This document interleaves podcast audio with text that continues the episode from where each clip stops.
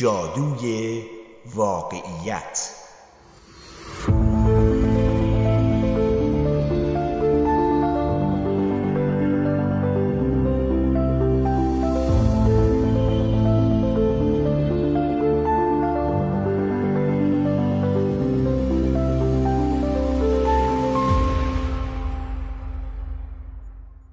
دلیل اتفاقات بد چیست؟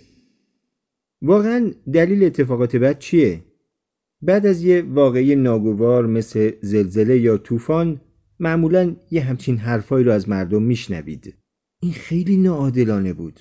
مگه اون مردم بیچاره چیکار کرده بودن که اینجوری عقوبت شدن؟ وقتی که یه انسان خوب دچار یه بیماری سخت میشه و جونش رو از دست میده در حالی که می‌بینیم انسان خیلی بدی هم هست که در سلامت کامل به سر می‌بره باز دادمون میره هوا که این ناعادلانه است. سخت میشه در برابر این احساس مقاومت کرد که یه جور عدالت طبیعی در جهان وجود داره. اتفاقات خوب باید برای افراد خوب رخ بدن و اگه قرار اتفاق بدی بیفته باید به سر آدمای بد بیاد. تو نمایشنامه دلچسب اسکار وایلد به نام اهمیت ارنست بودن یه معلم سرخونه به اسم دوشیزه پریزم که یه زن سال خورده است ماجرای رومانی رو تعریف می‌کنه که خودش سالها قبل نوشته. از اون می‌پرسن که آیا رمانش پایان خوشی داشت؟ خانم پریزم هم پاسخ میده خوبها پایان خوبی داشتند و بدها هم پایانی بد. داستان خیالی یعنی همین. قضایا در دنیای واقعی متفاوته. اتفاقات بد رخ میدن و هم به سر آدمای خوب میان و هم به سر آدمای بد اما چرا؟ چرا زندگی واقعی مثل داستان خانم پریزم نیست؟ واقعا دلیل اتفاقات بد چیه؟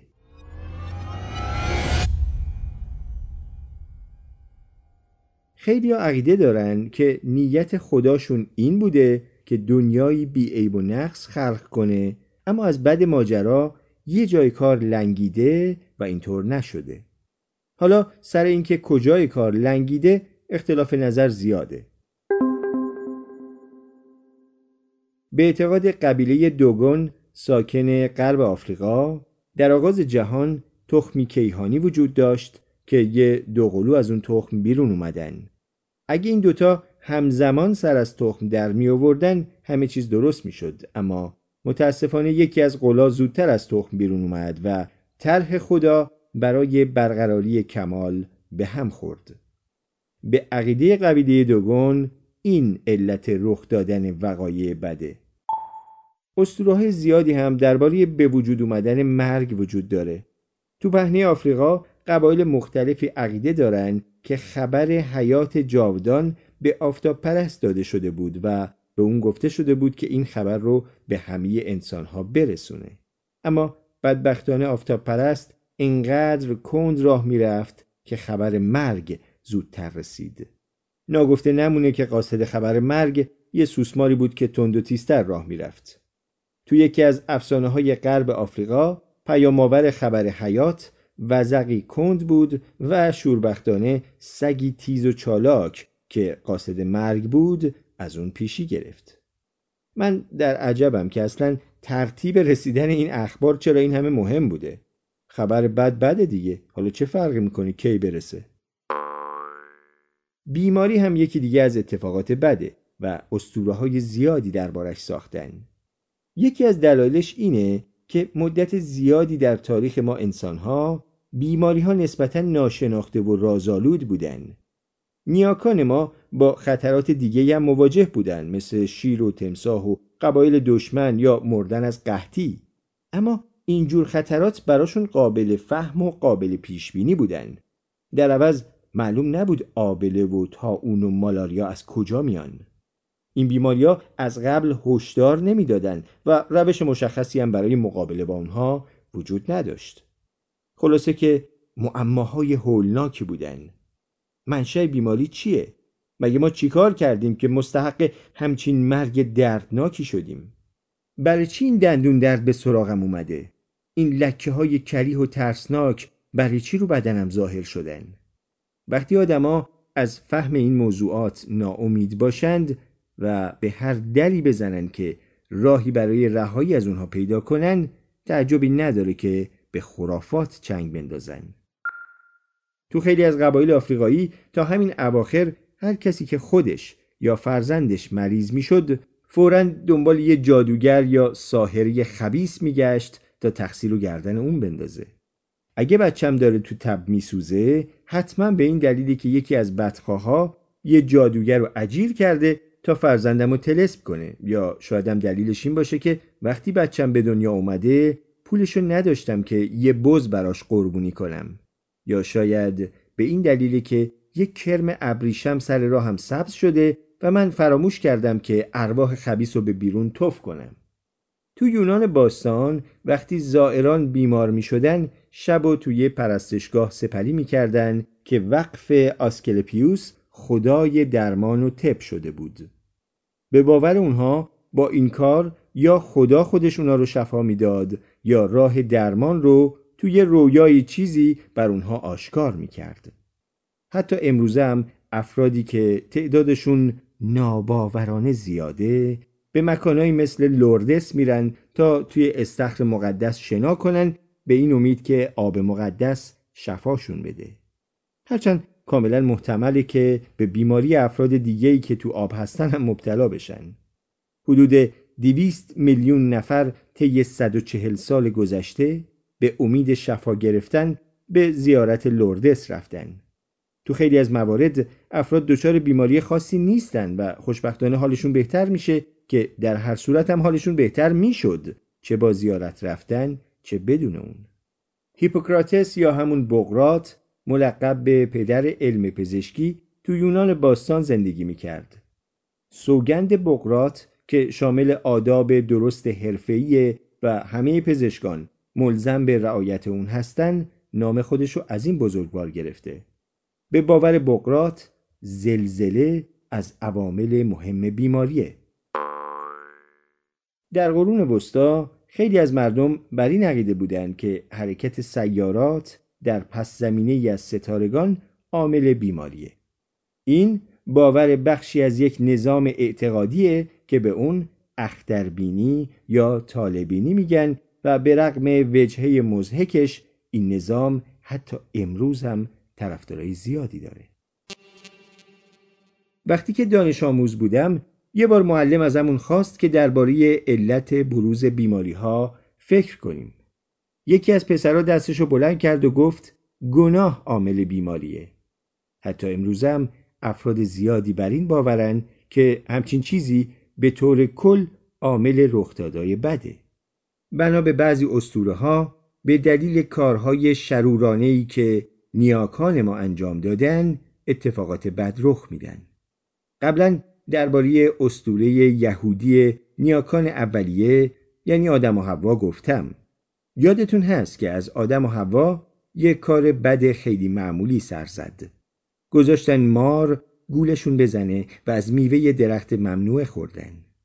این گناه اسطوره‌ای نسل به نسل منتقل شده و هنوزم افرادی بر این باورن که این گناه عامل تمام اتفاقات بدیه که تا به امروز در این دنیا رخ میدن. تو خیلی از اسطوره ها سخن از نزاع بین خدایان خوب و خدایان بد هست. خدایان بد یا شیاطین مسئول اتفاقات بد دنیا هستند. تو بعضی از اسطوره ها فقط یه موجود خبیس به نام اهریمن یا چیزی شبیه این وجود داره که با خدا یا خدایان خوب می جنگه. اگه این نزاع بین شیاطین و خدایان وجود نداشت اتفاقات بدم رخ نمی‌دادن. حالا واقعا علت بروز اتفاقات بد چیه؟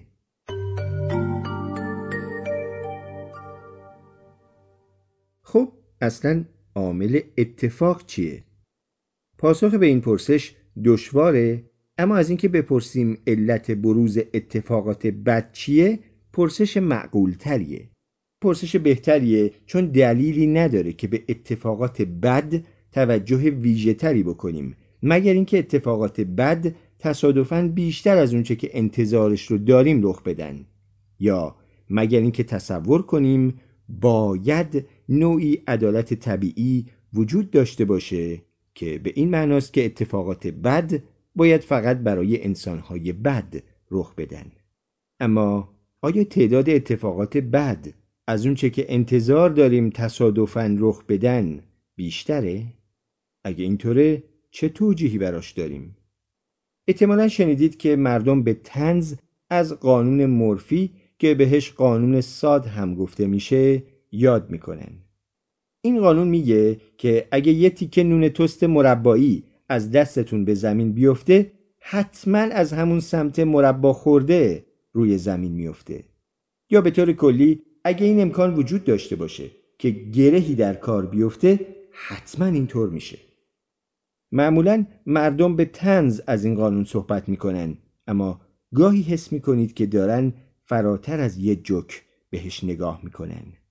انگار واقعا باور دارن که دنیا کمر بسته به اینکه یه بلایی سرشون بیاره. من زیاد برای تلویزیون مستند می‌سازم. یکی از چیزهایی که می‌تونه تو محل فیلمبرداری مشکل ایجاد کنه آلودگی صوتیه. وقتی که صدای حرکت هواپیمایی از دور میاد مجبور میشیم فیلمبرداری رو متوقف کنیم و صبر کنیم تا هواپیما رد بشه. این اتفاق می‌تونه خیلی آزاردهنده باشه. تو فیلم های تاریخی کوچکترین اثری از صدای هواپیما کارو خراب می‌کنه. دستندرکاران این باور غیر منطقی رو دارن که هواپیماها درست زمانی از بالای سر ما رد میشن که سکوت از هر زمان دیگه مهمتره که این در واقع همون قانون ساد یا مورفیه. تازگی ها با یک گروه فیلمسازی محلی رو برای فیلمبرداری انتخاب کردیم که مطمئن بودیم کمترین میزان آلودگی صوتی رو داره. یه چمنزار بزرگ و خالی از سکنه نزدیکی آکسفورد. محض محکم کاری صبح زودم اونجا رفتیم تا مطمئن باشیم سکوت و آرامش برقراره. ولی نگو که یه مرد اسکاتلندی تنها داشت نیمبون تمرین می‌کرد. احتمالا زنشون از خونه بیرون انداخته بود.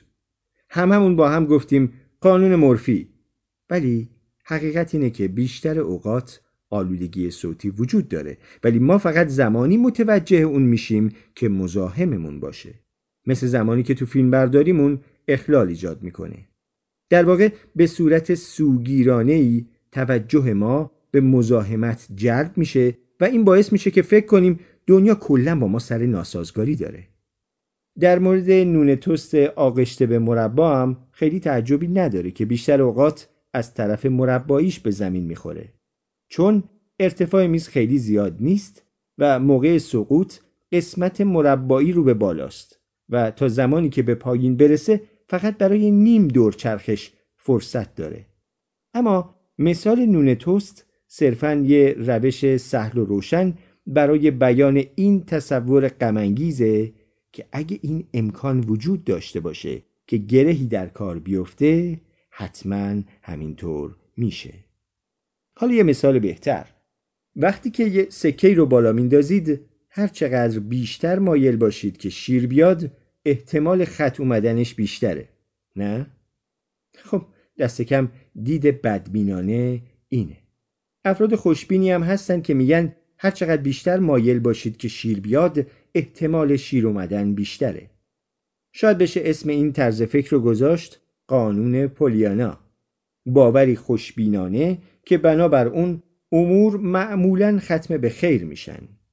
یا میشه مطابق اسم شخصیتی که ولتر نویسنده بزرگ فرانسوی خلق کرده اسمشو گذاشت قانون پنگلاس دکتر پنگلاس عقیده داشت که تو این دنیا که بهترین دنیای ممکنه همه چیز به بهترین نحو رخ میده وقتی موضوع رو اینطوری بیان کنیم فورا متوجه میشیم که قانون مورفی و قانون پولیانا چقدر بیمعنی هن.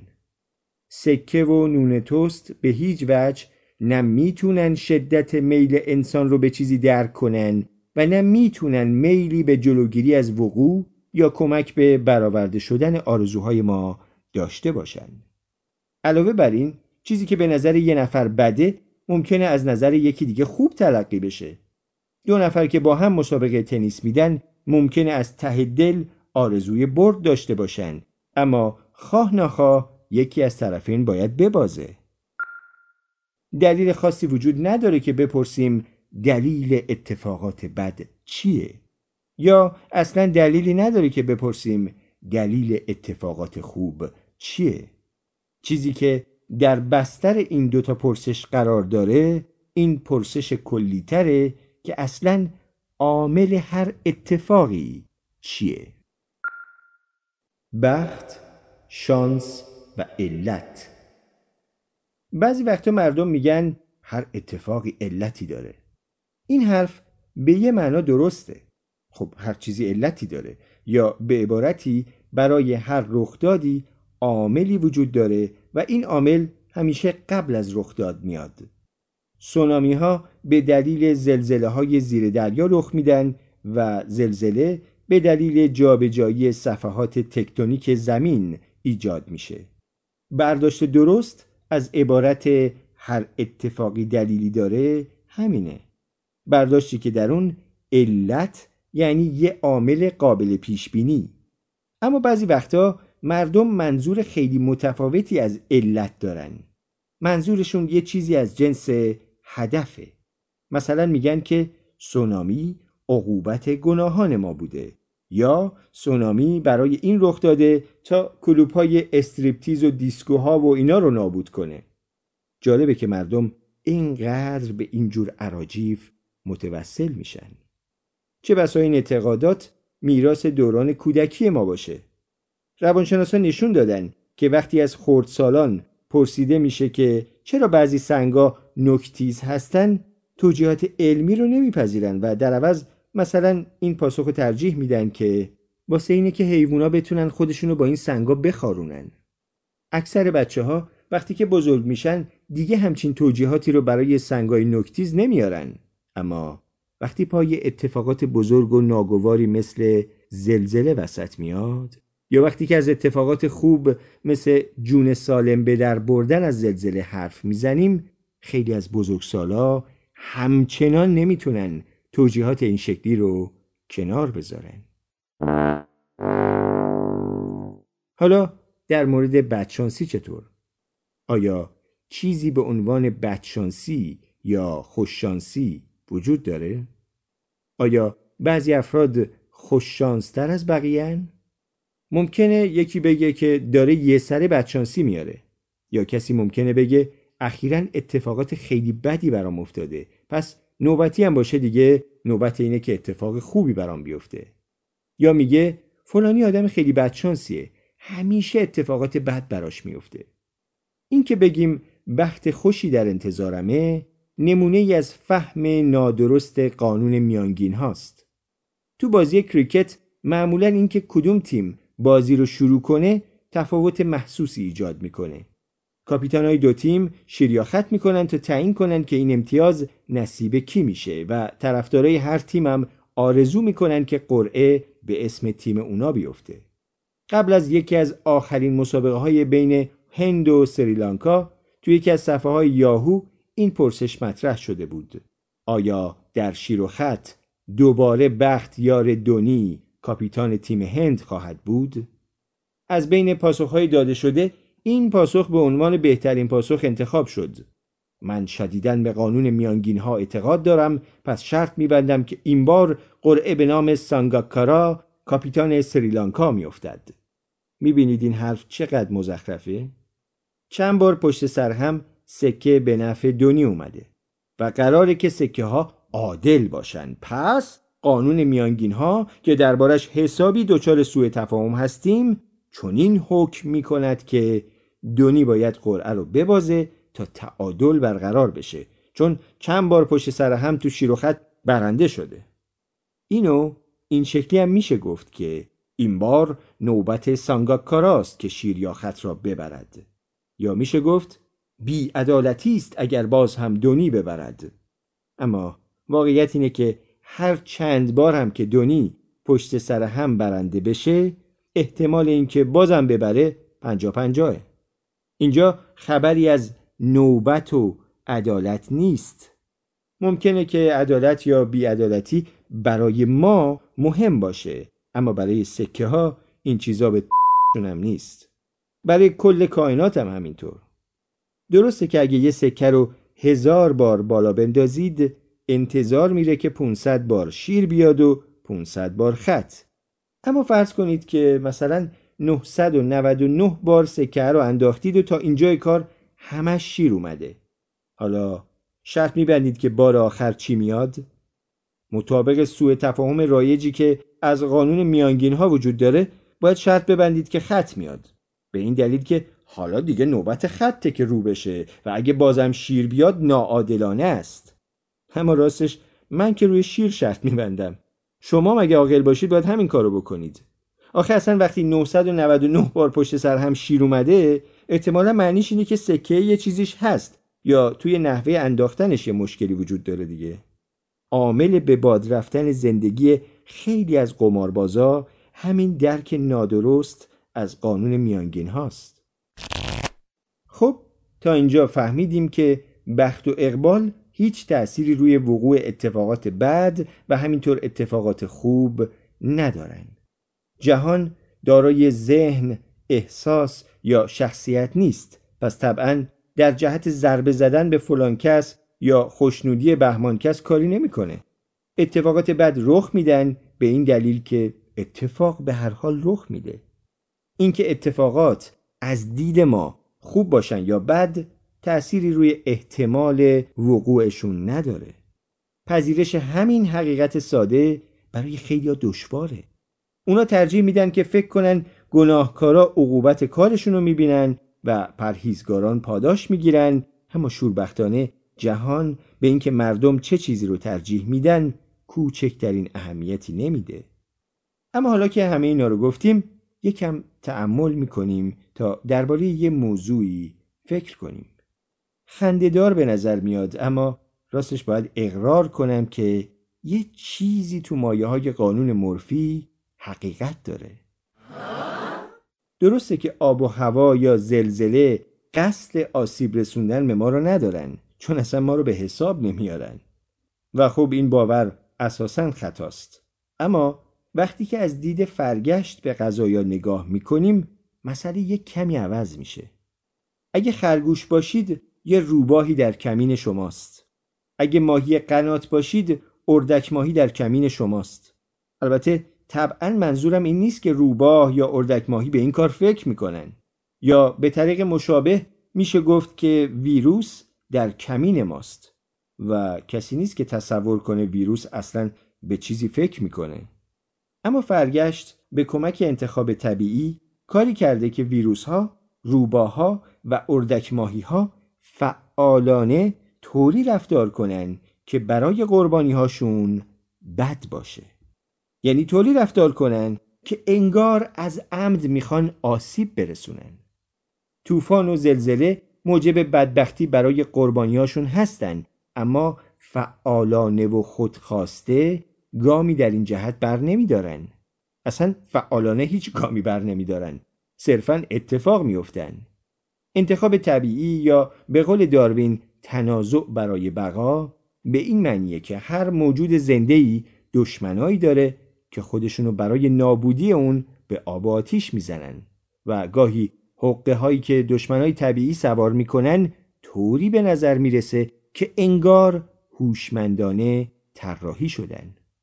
برای نمونه تار انکبوت یه تله هوشمندانه است که برای حشرات از همه جا بیخبر تنیده شده اما منظور این نیست که انکبوت باهوشه کسی نگفته که انکبوت ها دامهایی خلاقانه را ابدا کرده اند. اما انتخاب طبیعی مغز اونها رو جوری فرگشت داده که رفتارشون به نظر ما هوشمندانه میاد. به طریق مشابه به نظر می‌رسه که بدن شیر به طرز هوشمندانه ای اینگونه طراحی شده که دمار از روزگار غزالا و گورخرا در بیاره. و اگه خودمونو جای یکی از اونا بذاریم از دید ما شیری که ما رو دنبال می‌کنه به دنبالمون میفته یا به سمتمون میجهه از قصد می‌خواد یه بلایی سرمون بیاره. خیلی ساده میشه متوجه شد که حیوانای درنده دارن در جهت نابودی تعمشون تلاش می‌کنن. اما از طرفی تعمه ها هم در جهت نابودی درنده هایی که دنبالشون هستن تلاش می‌کنن. اونا خودشونو به آب آتیش می‌زنن تا از خورده شدن در امان بمونن. و اگه همه اونا موفق به فرار می‌شدن خب درنده ها از گرسنگی میمردن. همین رابطه بین انگل ها و میزباناشون هم برقراره. علاوه بر این بین اعضای یک گونه هم یه همچین رابطه وجود داره. همه اونا بالقوه یا بالفعل در حال رقابت با همدیگن اگه زندگی آسون بگذره انتخاب طبیعی به کمک فرگشت اصلاحاتی رو در دشمنان ایجاد می‌کنه. خواه این دشمنان درندگان، تعمه ها، انگل ها و میزبان ها باشن و خواه رقبا. این اصلاحات دوباره زندگی رو سخت می‌کنن. زلزله و گردباد ناخوشایندند و ای بسا بهشون بگیم دشمن. اما اونجوری که درنده ها و انگل ها می‌خوان شما رو گیر بیارن عمل نمی‌کنن. واسه هر حیوان وحشی این حقیقت پیامدهایی داره. اگه یک غزال بین علفای بلند متوجه صدای خشخشی بشه احتمال میده که صدا صدای باد باشه و نگران نمیشه چرا که باد قرار نیست گیرش بندازه باد کاملا به غزالها و سلامتیشون بیاعتناست اما ممکنه حرکت یه پلنگ که به دنبال طعمه است. عامل این خشخش باشه و قطعا پلنگ می‌خواد که حیوانو به چنگ بیاره. انتخاب طبیعی به نفع پلنگ های عمل کرده که تو شکار غزالها مهارت داشتن. بنابراین غزالها، خرگوشها، ماهیای قنات و اکثر حیوانات دیگه مجبورن همیشه گوش به زنگ باشن. دنیا پر از درنده های خطرناکه و اگه فرض و بر درستی چیزی شبیه قانون مورفی بذاریم طبعا امنیت بیشتری خواهیم داشت. بذارید همینو از زبان چارلز داروین بشنویم یعنی زبان انتخاب طبیعی. آن دسته از حیوانات که رفتارشان مطابق قانون مورفی است در مقایسه با حیواناتی که مطابق قانون پولیانا عمل می کنند بخت بیشتری برای زنده ماندن و تولید مثل دارند. یعنی اینجوری بگیم بدبینی بهتر از خوشبینی عمل می‌کنه. نیاکان ما بیشتر زندگیشون رو در معرض خطرهای مرگاور مثل شکار شدن توسط شیر و کروکودیل و مار پایتون و پلنگ سپری کردن. پس احتمالا منطقی بوده که هر کس دیدی شکاکانه یا حتی میشه گفت بدبینانه به جهان داشته باشه هر جنبشی در الافزار یا تکون خوردن هر شاخه رو خطرناک قلمداد کنه و فکر کنه که یه چیزی می‌خواد اونو گیر بندازه و عاملی از قصد داره برای کشتنش نقشه می‌کشه. حرف زدن از نقشه کشیدن اگه منظورمون طرح نقشه عمدی باشه کاملا نادرسته. اما همین مطلب رو میشه خیلی ساده به زبان انتخاب طبیعی بیان کرد. انتخاب طبیعی دشمنانی را در طبیعت به وجود آورده که رفتارشان طوری است که انگار دارند برای کشتن من نقشه می‌کشند. جهان به من و آسایش من بی نیست. جهان قصدش این است که به من آسیب برساند. قانون مورفی ممکن است درست باشد. ممکن هم هست که نادرست باشد. اما اگر طوری رفتار کنیم که انگار این قانون درست است امن تر از این است که تصور کنیم قانون پولیانا درست است. شاید به همین دلیلی که حتی امروزه خیلی این باور خرافی رو دارن که دنیا قصدش اینه که به ما آسیب برسونه. اگه کسی بیش از حد همچین تفکری داشته باشه میگیم دچار پارانویاست. خب حالا اینجا یکم هم راجع به بیماری ها و سیستم ایمنی بدن صحبت کنیم. همونطور که گفتیم درنده ها تنها موجوداتی نیستند که می‌خوان به ما آسیب برسونن انگل ها تهدیداتی پنهان اما به همون اندازه خطرناکن کرمای نواری، کپلکا، باکتری ها و ویروس ها با تقضیه از بدن ما زندگیشون رو میگذرونن انگلا از بدن موجوداتی تغذیه می‌کنن که همچنان زنده. هرچند ممکنه نهایتا موجب مرگ میزبانشون بشن. اونا معمولا از قربانی های خودشون کوچیکترن. درنده ها یا از قربانی های خودشون بزرگترن مثل گربه که از موش بزرگتره یا اگه کوچیکتر باشن مثل شیر که از گور خر کوچیکتره خیلی کوچکتر نیستن درنده ها فورا تومه خودشون رو می‌کشن و می‌خورن ولی انگلا به مراتب آرومتر قربانی های خودشون رو می‌خورن و ممکنه قربانی مدت زیادی در حالی که انگل داره اونو از درون می‌خوره زنده بمونه. انگلا معمولا به تعداد زیاد حمله می‌کنن. مثل زمانی که بدن دچار حمله گسترده ویروس سرماخوردگی میشه. ما کلا به انگلایی که اونقدر ریزن که با چشم غیر مسلح قابل مشاهده نیستن میگیم میکروب. اما این واژه خیلی دقیق نیست. میکروبا شامل ویروس ها میشن که بی نهایت کوچیکن. شامل باکتریا میشن که اونا هم خیلی کوچیکن اما از ویروس ها بزرگترن. ما حتی ویروسهایی داریم که خودشون انگل باکتریا هستن. انواع دیگه از انگل هم هستن که بزرگترن یعنی به اندازه که بشه اونا رو با چشم غیر مسلح دید. اینا گونه های مختلف کرم هستن. کرمای پهن، کرمای لوله‌ای و کپلک ها بدن یه سیستم هوشمند و معمولا کارآمد داره که از ما در برابر انگل ها دفاع می‌کنه. به این سیستم سیستم ایمنی میگن. سیستم ایمنی اونقدر پیچیده است که یک کتاب کامل رو باید بهش اختصاص داد. ولی اگه بخوایم به طور خلاصه بگیم وقتی سیستم ایمنی متوجه حضور انگلی خطرناک میشه بدن رو وادار می‌کنه که سلولای خاصی رو تولید کنه. خون این سلولا رو مثل یه لشکر به نبرد انگلا میفرسته چون اختصاصا برای جنگ با همین انگلا ساخته شدن معمولا سیستم ایمنی برنده میشه و فرد درمان میشه. بعد سیستم ایمنی تجهیزات مولکولی رو که برای این نبرد تولید کرده بود به خاطر میسپاره. که اگه بعدا دچار همون نوع انگل شد اینقدر سریع شکستش بده که اصلا متوجه نشیم. به همین دلیله که اگه یه بار به بیماری های مثل سرخک، اوریون یا آبل مرغوم مبتلا بشید احتمال ابتلای دوباره به اونها خیلی خیلی کمه. مردم بر این عقیده بودن که خوب بچه ها تو همون دوران کودکی مثلا دچار اوریون بشن چون که حافظه سیستم ایمنی از ابتلای دوباره به اونها تو بزرگسالی جلوگیری می‌کنه. علل خصوص در مورد بیماری مثل اوریون که برای بزرگسالا نسبت به کودکان ناخوشایندتره. مخصوصا برای مردها چون به بیزه هاشون حمله می‌کنه.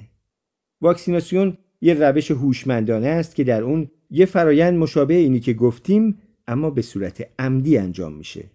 پزشکا به جای خود بیماری نسخه ضعیف شده اون یا در صورت امکان میکروبای مرده رو به بدن فرد تزریق می‌کنن تا سیستم ایمنی بدون ابتلا به بیماری تحریک بشه. نسخه ضعیف بیماری به مراتب کم درد سرتر از اصل بیماریه. در واقع بیشتر اوقات اصلا متوجه آثارش نمیشیم. اما سیستم ایمنی میکروبای مرده یا عفونت ناشی از نسخه تضعیف شده بیماری رو به خاطر میسپاره و در صورتی که بدن در معرض بیماری اصلی قرار بگیره از قبل برای مبارزه با اون مسلح شده. سیستم ایمنی وظیفه داره که تصمیم گیری کنه که چه چیزی بیگانه است و در نتیجه باید با اون مبارزه بشه. و همینطور این که چه چیزی باید به عنوان جزئی از بدن پذیرفته بشه. این تصمیم گیری یه وظیفه دشواره. برای نمونه وقتی زنی بار داره این کار به شدت دشوار میشه. جنین درون بدن بیگانه است. جنین از لحاظ ژنتیکی با مادرش یکسان نیست چون نیمی از جنهاش رو از پدرش به ارث برده. اما مهمه که سیستم ایمنی به نوزاد حمله نکنه. وقتی بارداری در نیاکان پستانداران فرگشت یافت این مسئله دشوار باید حل می‌شد و حل هم شد. می‌بینیم که خیلی از جنین ها می‌تونن به مدت کافی یعنی تا زمان زایمان در رحم زنده بمونن.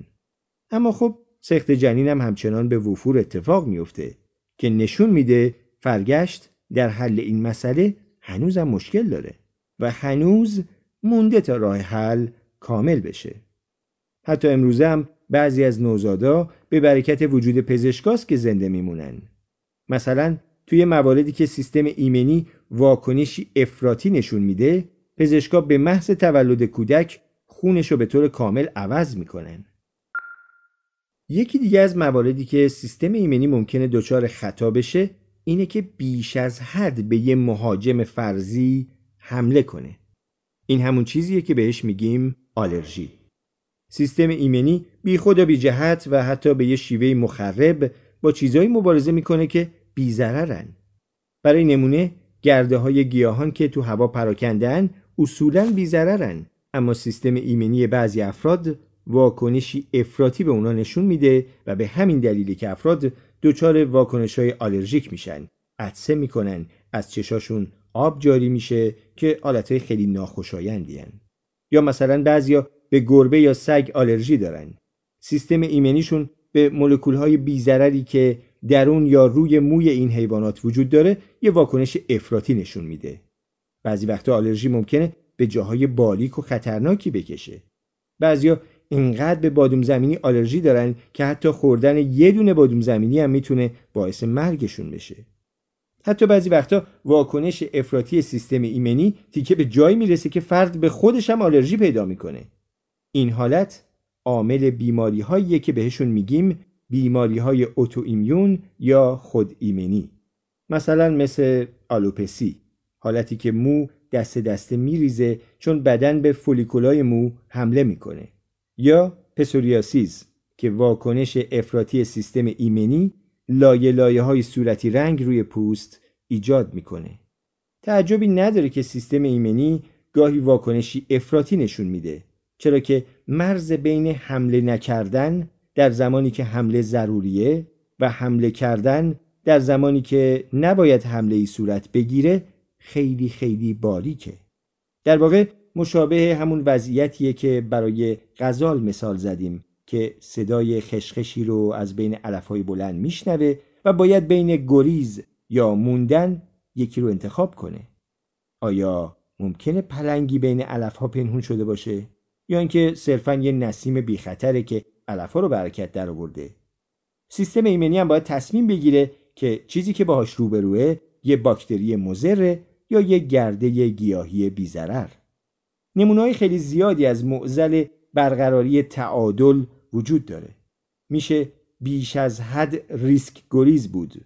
از هر چیزی فرار کرد هر خشخش علفزار رو خطر تلقی کرد. یا واکنش دفاعی گسترده ای رو ضد دونه بادوم زمینی بیزرر بسیج کرد.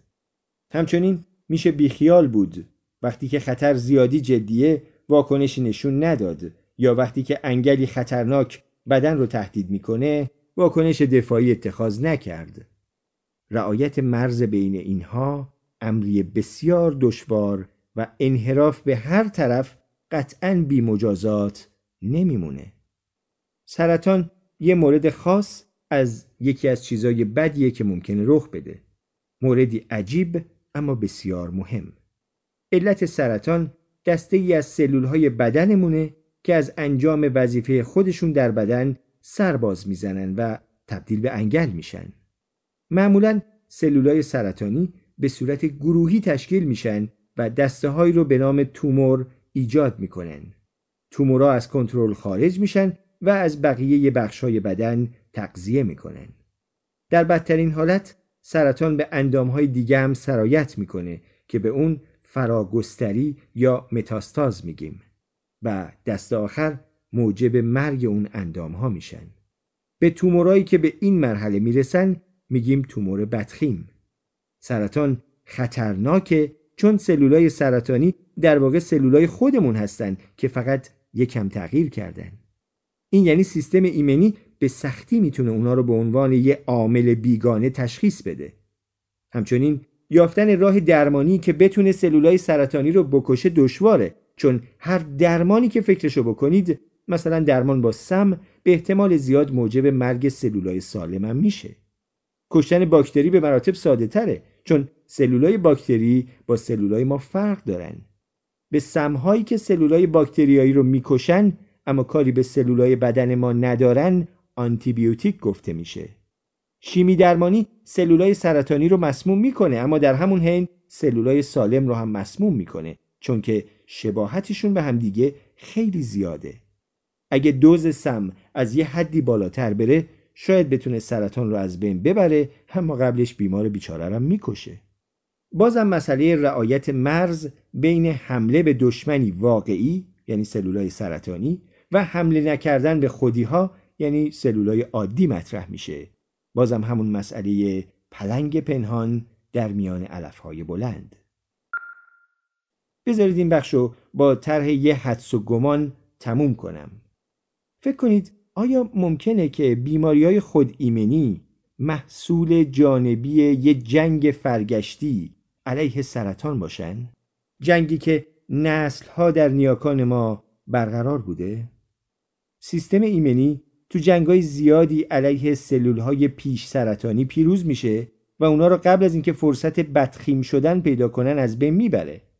حدس من اینه که سیستم ایمنی تو هوشیاریش نسبت به خطر سلولای پیش سرطانی بعضی وقتا افراطی عمل می‌کنه و به بافتای بیزرر حمله ور میشه. به سلولای خود بدن حمله می‌کنه و حالتی رو ایجاد می‌کنه که بهش بیماری خود ایمنی میگیم. آیا ممکنه که بیماری های خود ایمنی شاهدی بر فرگشت سلاحی کارآمد در برابر سرطان باشند؟ فرگشتی که همچنان در جریانه؟